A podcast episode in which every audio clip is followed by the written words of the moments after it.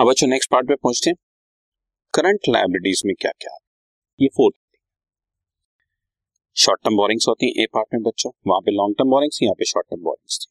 Number two यहाँ पे trade payables हैं। वहाँ पर डेफेटेक्स है ना, यहाँ पर trade payables other current liabilities and then short term provision वहाँ पर लॉन्ग टर्म प्रोविज़न थे यहाँ पर शॉर्ट टर्म ठीक है सबसे पहले हम बात करते हैं शॉर्ट टर्म बोरिंग्स तो शॉर्ट टर्म बोरिंग्स में loans repayable on demand on demand का मतलब जब भी हमने किसी ऐसे लोन लिए हैं जो जब वो वापस मांगेंगे, हमें देने पड़ेंगे। तो ये हमेशा शॉर्ट टर्म की कैटेगरी में आते हैं तो इसको करंट लाइबिलिटीज में दिखाते हैं। ओवरड्राफ्ट और cash credit from banks bank overdraft लिया हो या कैश क्रेडिट लिया हो तो वो साथ साथ पे करते रहना पड़ता है।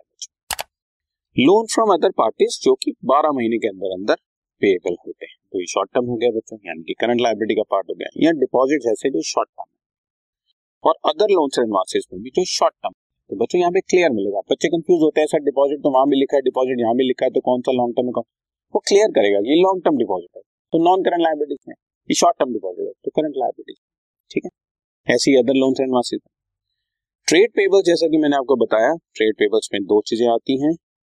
क्रेडिटर्स होते हैं बच्चों। एंड बिल्स पेबल होते हैं। क्रेडिटर्स का मतलब creditors for goods creditor for expenses नहीं creditor for goods other current liabilities में interest accrued but not due on borrowings interest accrued तो हो गया, लेकिन ड्यू डेट नहीं आई।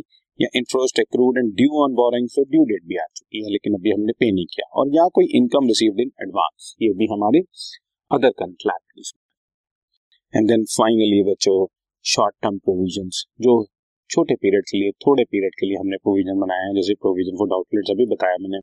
फॉर एम्प्लॉय बेनिफिट जैसे सैलरी आउटस्टैंडिंग समझ लीजिए। प्रोविज़न फॉर कोई एक्सपेंसेस बनाया प्रोविज़न फॉर टैक्स है प्रपोज डिविडेंड अगले साल में पे कर देना होता है। या कोई ऐसे प्रोविज़न जो बेसिकली शॉर्ट टर्म के लिए, जिसको एक दो साल में क्लियर हो ही जाना, एक आध साल में क्लियर हो ही जाना होता है, उसको हम शॉर्ट टर्म प्रोविज़न की हेडिंग में लिखते हैं।